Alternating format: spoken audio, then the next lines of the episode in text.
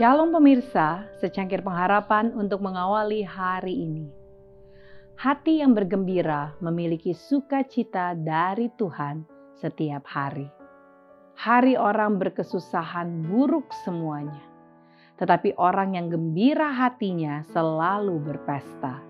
Amsal lima belas ayat lima belas. Kita dapat mengadakan pesta hal-hal baik setiap hari, karena Allah dapat membukakan seluruh harta surga bagi kita. Testimonies to Ministers halaman seratus sembilan belas. Tidak ada kuasa manusia yang dapat memuaskan orang yang jiwanya lapar dan dahaga. Tetapi Yesus mengatakan, "Akulah roti hidup. Barang siapa datang kepadaku, ia tidak akan lapar lagi. Dan barang siapa percaya kepadaku, ia tidak akan haus lagi." Khotbah di atas bukit halaman dua puluh delapan. Sebagaimana makanan perlu untuk tubuh, demikian juga halnya dengan Kristus untuk jiwa. Makanan tidak dapat memberikan manfaat kepada kita kecuali kita memakannya, kecuali makanan itu menjadi sebagian dari tubuh kita.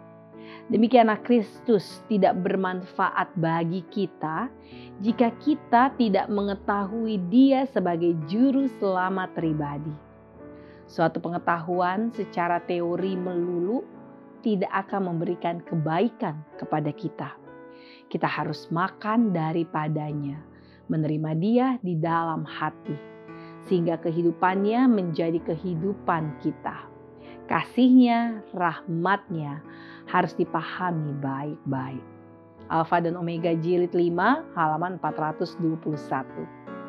Biarlah para anggota gereja mengingat tentang fakta bahwa nama mereka terdaftar di buku-buku gereja tidak akan menyelamatkan mereka. Mereka harus menunjukkan diri mereka berkenan kepada Tuhan, pekerja yang tidak perlu malu. Hari demi hari mereka harus membangun karakter mereka sesuai dengan arahan Kristus. Mereka harus tinggal di dalam Dia, terus-menerus menjalankan iman di dalam Dia. Dengan demikian mereka akan tumbuh menjadi pria dan wanita seutuhnya di dalam Kristus. Orang-orang Kristen yang sehat, ceria, bersyukur, dipimpin oleh Allah ke dalam terang yang lebih jelas dan lebih jelas lagi. Testimonies for the Church jilid sembilan halaman empat puluh tujuh dan empat puluh delapan.